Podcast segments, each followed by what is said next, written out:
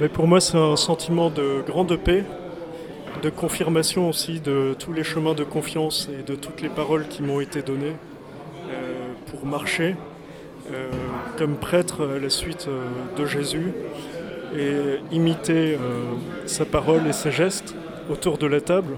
Et aujourd'hui, ce que j'ai ressenti, c'est vraiment de recevoir plein de frères, voilà, avec tous les prêtres que j'ai salués et qui m'ont imposé les mains pour le don de l'esprit. C'est pour moi l'entrée dans une fraternité.